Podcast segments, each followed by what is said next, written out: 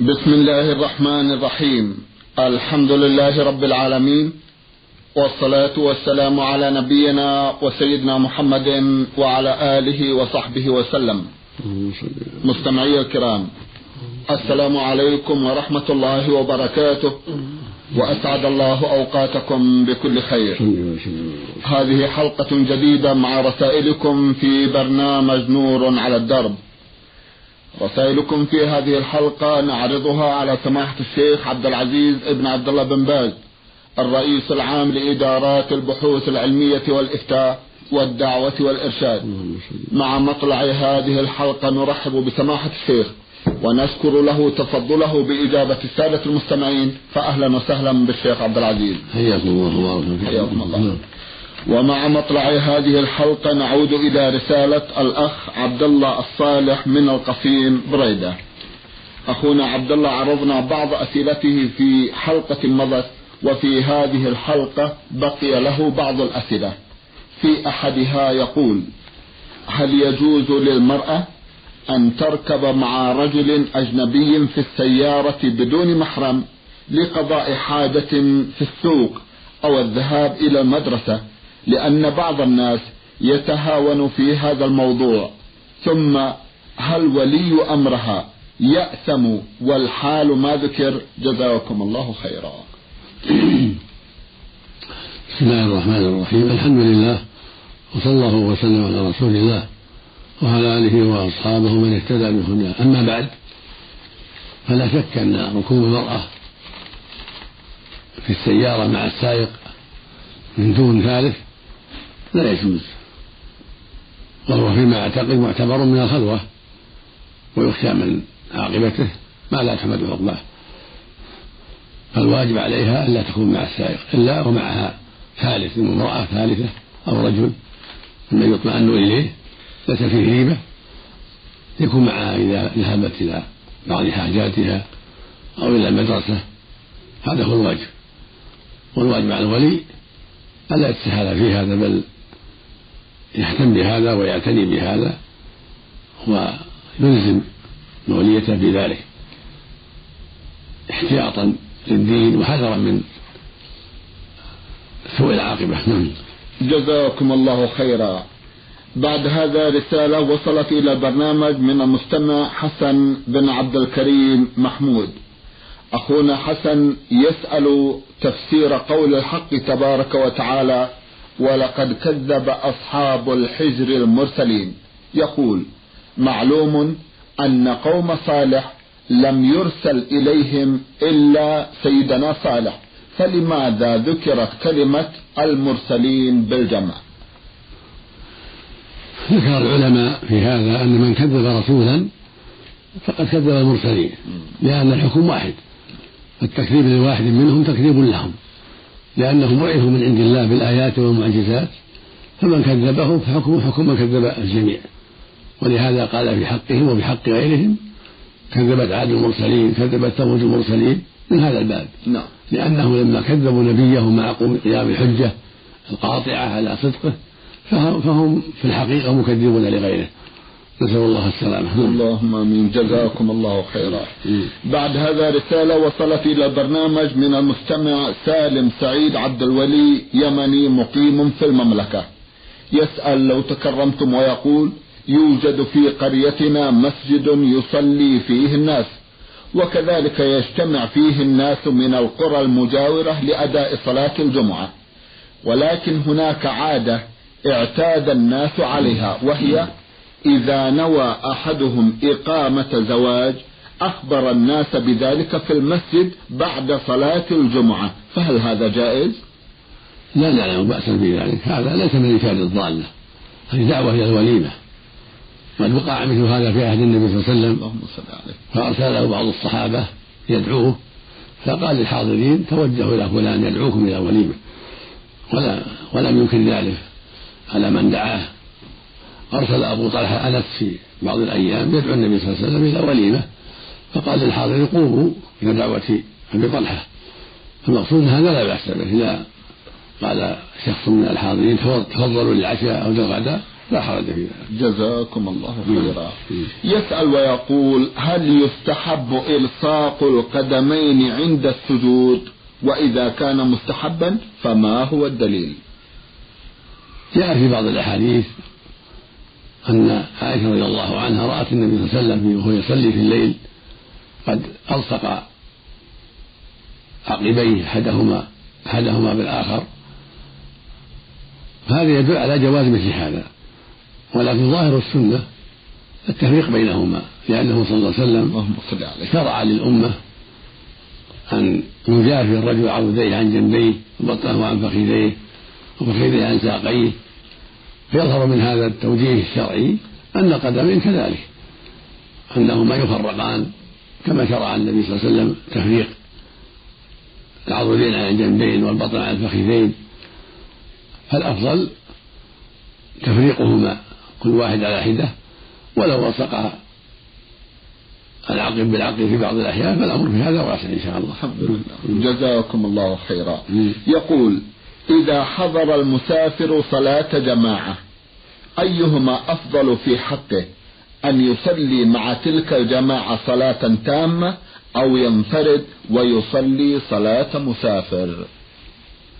إذا كان مفردا ليس معه أحد فالواجب عليه أن يصلي مع الجماعة يصلي أربع ولا يصلي وحده لأن الجماعة واجبة والقصر سنة ولا يترك الواجب من أجل السنة بل يصلي مع الجماعة ويتمها أربعة. أما إن كانوا عددا اثنين فأكثر فهم بالخيار إن شاءوا صلوا وحدهم قصرا وإن شاءوا صلوا مع الجماعة. أربعا نعم. جزاكم الله خيرا. من الرياض المستمع راي كافة رسالة وضمنها هذا السؤال. يقول لي ولد ولأخي ولد. وكل منهما يريد أن يتزوج أخت الآخر.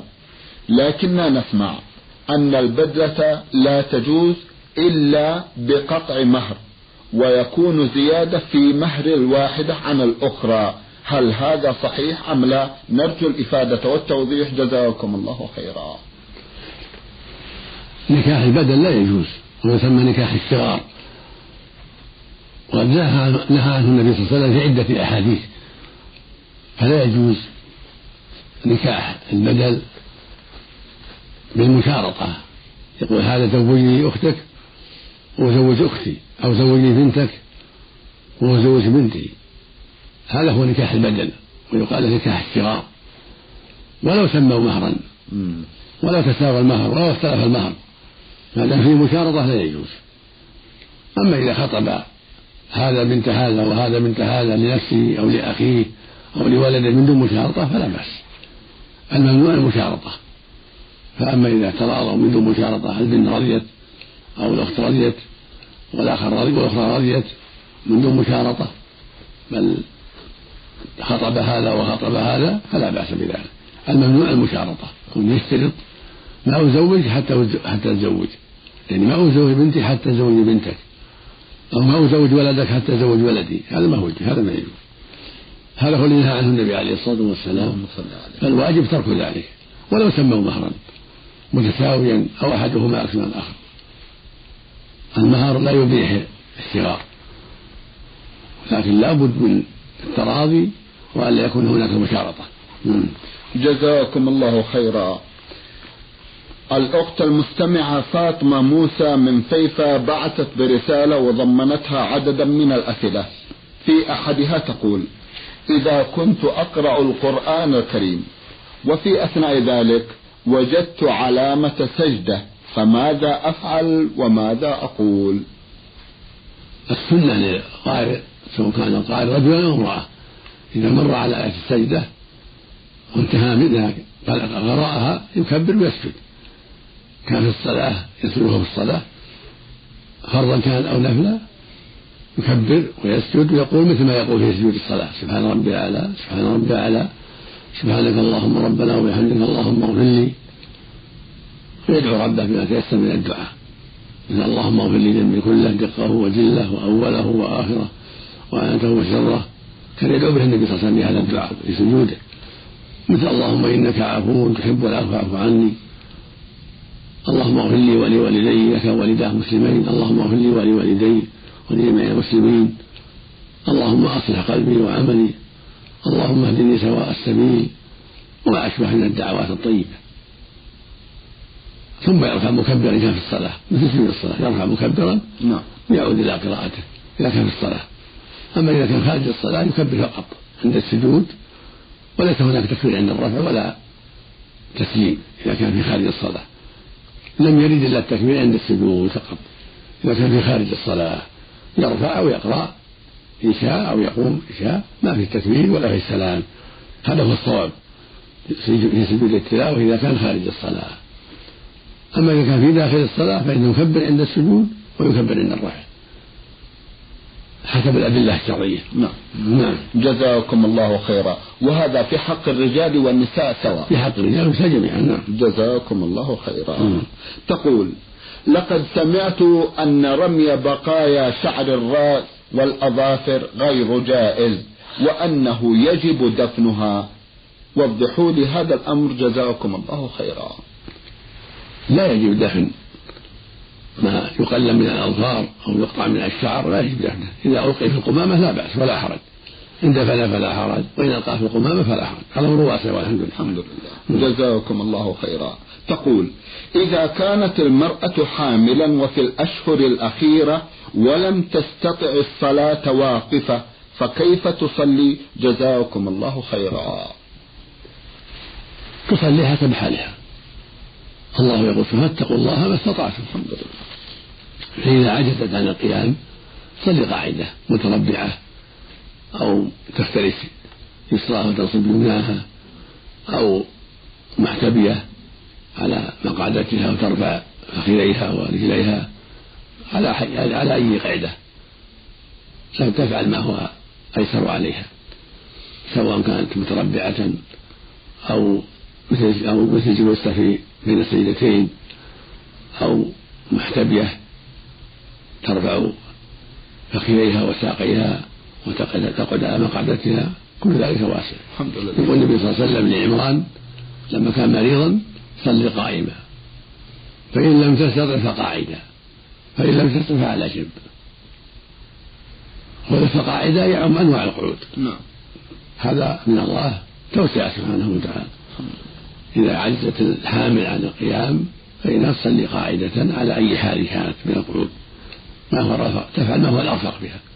القعود الذي يناسبها تفعله والحمد لله. جزاكم الله خيرا. تقول في سؤالها الأخير قالت لي إحدى الأخوات إنها تريد تغطية الوجه وعدم المصافحة لإخوان زوجها وأزواج أخوات زوجها.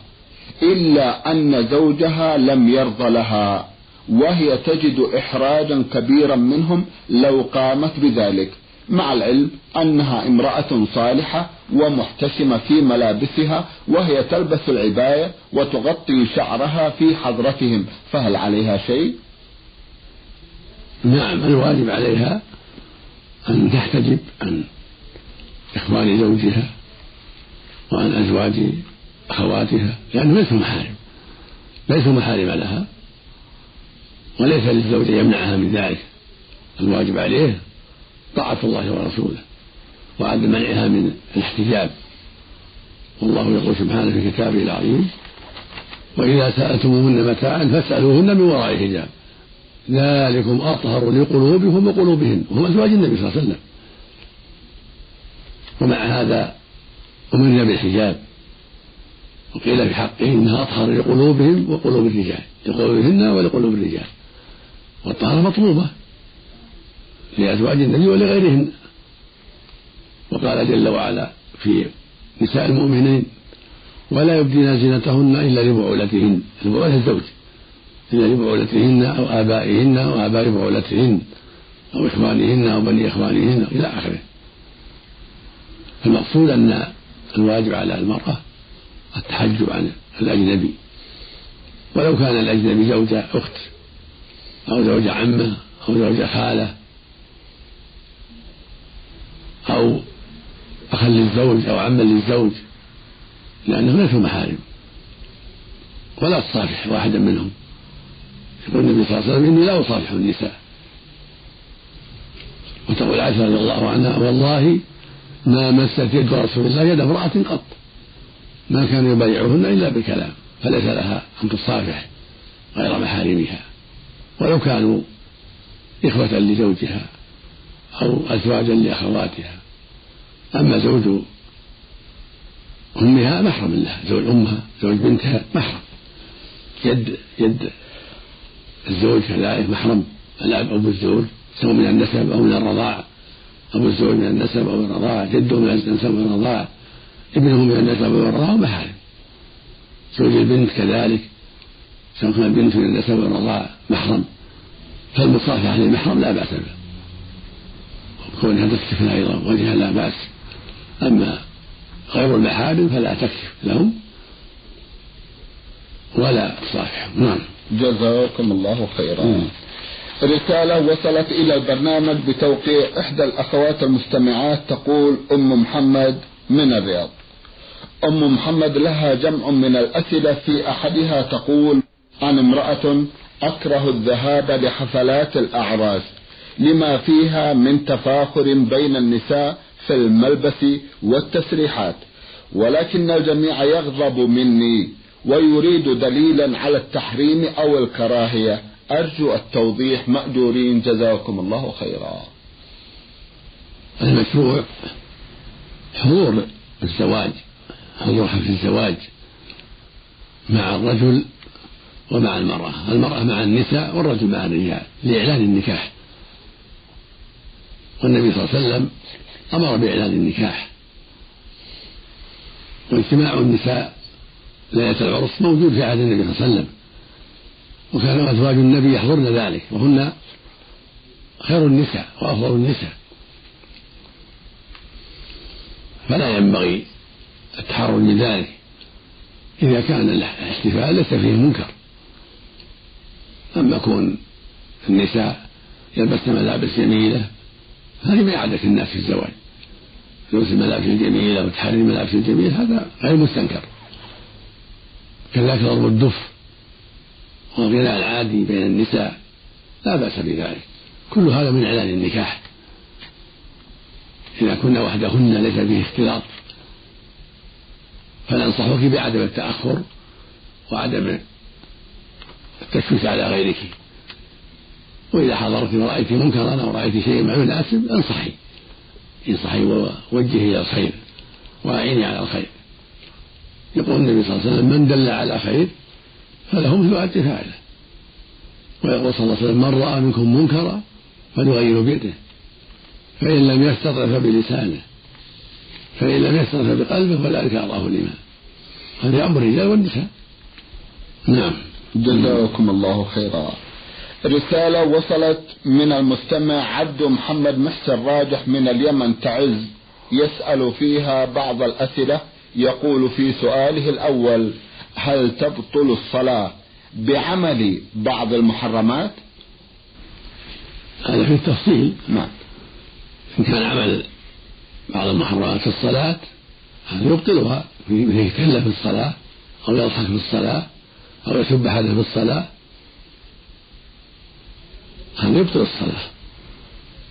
أما إن كان عنده معصية خارج الصلاة عصى خارج الصلاة فالمعصية خارج الصلاة لا تبطلها. لو كان عنده معصية سب إنسان خارج الصلاة أو كتاب خارج الصلاة أو بعد الصلاة ما يبطلها. أو والعياذ بالله قد زنى خارج الصلاة أو شرب مسكر خارج الصلاة. لا يبطلها لا يبطلها إلا ما ما فيها. فإذا فعل فيها ما يبطلها من مبطلات الصلاة من الكلام العمد أو الضحك أو العبث الكثير المتوالي أو الأكل أو الشرب هذا يبطلها. وأما معصية قبلها أو بعدها لا تخرجه عن الإسلام لا تبطلها. إذا كانت قبلها أو بعدها. نعم, نعم. جزاكم الله خيرا. سماحة الشيخ ماذا عن النحنحة داخل الصلاة؟ النحنحة لا بأس بها إذا كان لحاجة. جاء في بعض الأحاديث أن علي رضي الله عنه قال كان لي من رسول كان لي من رسول مدخلان كان لي من النبي مدخلان نعم. قال فكان إذا أتيته يصلي تنحنح لي. إذا أتيته وهو يصلي تنحنح لي. نعم. يعني ليعلم أنه في الصلاة. فإذا تنحنح وقال سبحان الله في الصلاة لا بأس بذلك. لكن لا يكثر من ذلك يكون خفيف. نعم. جزاكم الله خيرا. نعم. يسأل ويقول ما هي الأوقات المناسبة لحفظ شيء من القرآن؟ بارك الله فيكم. هذا الشيء يختلف بحسب أحوال الشخص. نعم. فالشخص يتحرى الأوقات المناسبة له. في الوقت الذي يكون في قلبه أفرغ للدراسة والحفظ وأقل الشواغل يتخذه. سواء بعد صلاة الفجر أو بعد صلاة العشاء أو بين العشاءين أو بعد الظهر أو في أثناء الليل ينظر ما هو أقرب إلى اجتماع قلبه وحضور قلبه وقلة شواغله. والناس في هذا يختلفون ليسوا على حد سواء. نعم. فكل إنسان يختار لنفسه الوقت المناسب نعم. جزاكم الله خيرا. من الجمهورية العربية السورية المستمع حماد السوادي العلي رسالة يقول في سؤاله الأول هل يجوز ترك القرآن في البيت بدون قراءة؟ لأن لي مصحفا في البيت ولا أقرأ فيه إلا في الشهر مرة واحدة وجهوني جزاكم الله خيرا. لا نعلم حرجا في ذلك. في البيت مصحف تقرأ فيه ما تتيسر. والأفضل لك أن تكثر القراءة. كل يوم ولو ولو شيئا يسيرا تقرأ ولو شيئا قليلا كل يوم ثمن ثمنين حسب التيسير. ينبغي لك يا أخي ولكل مسلم يسر الله له القرآن أن يقرأ ما تيسر. كل يوم قليل ولا قليل. وإذا تيسر يختم كل شهر أو كل أربعين يوما أو كل عشرين يوما أو كل أسبوع هذا كله طيب. المقصود أن المؤمن إذا رزقه الله حفظ القرآن أو قراءته عن نظر وهكذا المؤمنة كل منهما يحرص على هذا الشيء. كل حرف بحسنة والحسنة بعشر أمثالها. الله ويقول النبي صلى الله عليه وسلم اقرأوا هذا القرآن فإنه يأتي شفيعا لأصحابه يوم القيامة. فينبغي لك يا عبد الله وهكذا أنت يا أمة الله الإكثار من قراءة القرآن سواء كان عن حفظ أو من المصحف في كل يوم ولو شيئا يسيرا في الليل أو في النهار. صفحة صفحتين ثلاث. ثم ثمنين أكثر أقل. الشيء قليل مع القليل يكثر. وينبغي للمؤمن والمؤمنة أن يكون لهما حزب في كل يوم أو ليلة ولو قليلا. وختمة في الشهر مرة أو في الشهرين مرة أو في الأربعين يوم مرة أو في العشرين يوم مرة أو في الأسبوع مرة حسب التيسير نعم. جزاكم الله خيرا. يقول هل يجوز لي إذا كنت على سفر بعيد ما يقارب أربعمائة كيلو متر هل يجوز أن أجمع صلاة الظهر والعصر؟ أفيدوني جزاكم الله خيرا. المسافر يشرع له قصر يصلي ركعتين الظهر ركعتين والعصر ركعتين والعشاء ركعتين. هذا هو الأفضل هذا هو السنة إذا سافر. وله الجمع يجوز له الجمع بين الظهر والعصر بين المغرب والعشاء لكن تركه أفضل إذا كان نازلا ليس عليه مشقة تركه أفضل. أما إذا كان فيه مشقة وهو نازل يجمع النبي صلى الله عليه وسلم جمع في أكثاره وترك. ترك الجمع وترك يترك عليه الصلاة والسلام.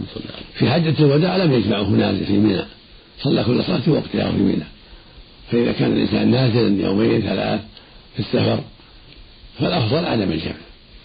إلا إذا كان عليه مشقة. وأصحابه فلا بأس بالجمع بالجمع أما القصر فسنة ولو نازلا يصلي ركعتين. إذا كان نزوله أربعة أيام فأقل. فإذا عزم على أكثر عزم على أكثر من أربعة أيام فإنه يصلي أربعا عند جمهور أهل العلم. أما إذا كان يأتي ما تيسر ما عنده جزم على قد يقيم يومين أو ثلاثة أو أكثر ما عنده جزم هذا يقصر ولو طالت مدة صلي ركعتين وله الجمع ولو طالت مدة ما دام ما عنده يقين متى يسافر لأن حاجة ينتظرها ما يدري متى يدركها فهذا حكم حكم السفر. والسفر يقدر ثمانين كيلو إذا كانت المسافة ثمانين كيلو وما يقاربها نعم. هذا سفر. وهو سفر أربعمائة كيلو ولو ثمانين كيلو وما يقاربها هذا سفر. إذا كان عن بلده خرج عن بلده من ثمانين كيلو وما يقاربها مثل سفر من الرياض إلى الخارج الحوطة إلى أشبه ذلك. كل هذا سفر. نعم. جزاكم الله خيرا. من سلطنة عمان المرسلة ميم ميم. تقول في سؤال لها هل يجوز للمرأة أن تزيل بعض الشعر الذي ينبت على الوجه؟ علما بأنه يضايقها مثل الذي ينبت على الشوارب وجوانب الخد.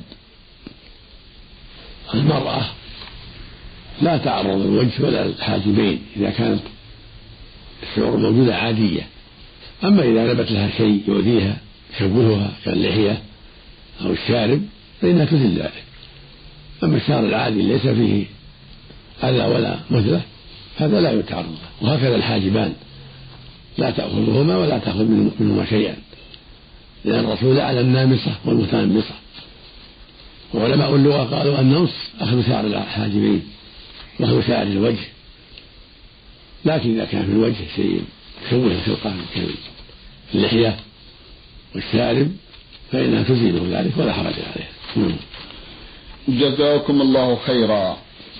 من إحدى الأخوات المستمعات رمزت إلى اسمها بالحروف ميم صاد. تقول إنني كثيرا ما أتضايق من أولئك الذين يقولون إنا لا نحفظ من القرآن شيئا. فهل يجب على المسلم أن يحفظ القرآن أو يظل جوفه خاليا من كتاب الله؟ المشروع للمؤمن والمؤمنة العناية بالقرآن والحرص على حفظ ما تيسر منه. لكن لا يجب على المكلف إلا الفاتحة. ركن الصلاة. هي الواجبة ركن الصلاة الفاتحة الحمد. يجب على كل مؤمن ومؤمنة أن يحفظها. وإذا تيسر له أن يحفظ سورا من القرآن من المفصل حتى يقرأ مع الفاتحة فهذا سنة مؤكدة. جزء عما أو جزء عما أو جزء تبارك أو ما تيسر من ذلك هذا مطلوب سنة. مشروع له يعتني بهذا الشيء. لكن الواجب قراءة الفاتحة. فإذا تيسر لحفظ القرآن كله. هذه نعمة عظيمة وسنة فيها خير كثير لكن لا يلزم الناس حفظ القرآن. فرض كفاية. يجب أن يكون فيه من يحفظه لكن لا يلزم فلان أو فلان حفظ القرآن. إنما يشرع له ذلك. أو ما تيسر منه كجزء عامة أو المفصل كله من قاف إلى آخره. المفصل من قاف إلى آخر القرآن. هذا ليس مفصل. يشرع حفظ هذا المفصل إذا تيسر ذلك. أو حفظ ما تيسر منه جزء عامة نصف جزء عامة ما تيسر من السور حتى يقرأ مع الفاتحة بعض السور. أما الواجب فالفاتحة. وهي الحمد لله رب العالمين الرحمن الرحيم مالك يوم الدين إياك نعبد وإياك نستعين اهدنا الصراط المستقيم. صراط الذين أنعمت عليهم غير المغضوب عليهم ولا الضالين. هذه الفاتحة. يقرأها المؤمن والمؤمنة في كل ركعة. في النفل والفرض. لا بد منها في الفريضة والنافلة. في كل ركعة. وإذا تيسر معها زيادة قرأ الزيادة. في الأولى والثانية من الظهر والعصر والمغرب والعشاء. ويقرأها مع الفاتحة في الفجر أيضا وفي النوافل. لكن لا يجب لا يجب ذلك. بل واجب الفاتحة. نعم. جزاكم الله خيرا. من أحد الإخوة المستمعين وهو موسى فضل الله سالم سؤال يقول لقد سمعنا عن صيام شهر رجب كاملا فهل هذا بدعة أو أنه من العمل الصحيح؟ ليس بمشروع هذا من عمل الجاهلية فلا يشرع إفراد رجب بالصيام. يكره ذلك. لكن إذا صام بعضه الاثنين يوم الخميس أو أيام البيض طيب لا بأس بذلك. أما يخصه بالصوم وحده هذا مكروه. نعم. جزاكم الله خيرا. يقول إذا كان والدي متوفيا وأريد أن أتصدق له بصدقة جارية هل ثوابها يكون له أم لي؟ إذا تصدقت عنه بصدقة جارية يكون لك أنت وإياه له أجر ولك أجر.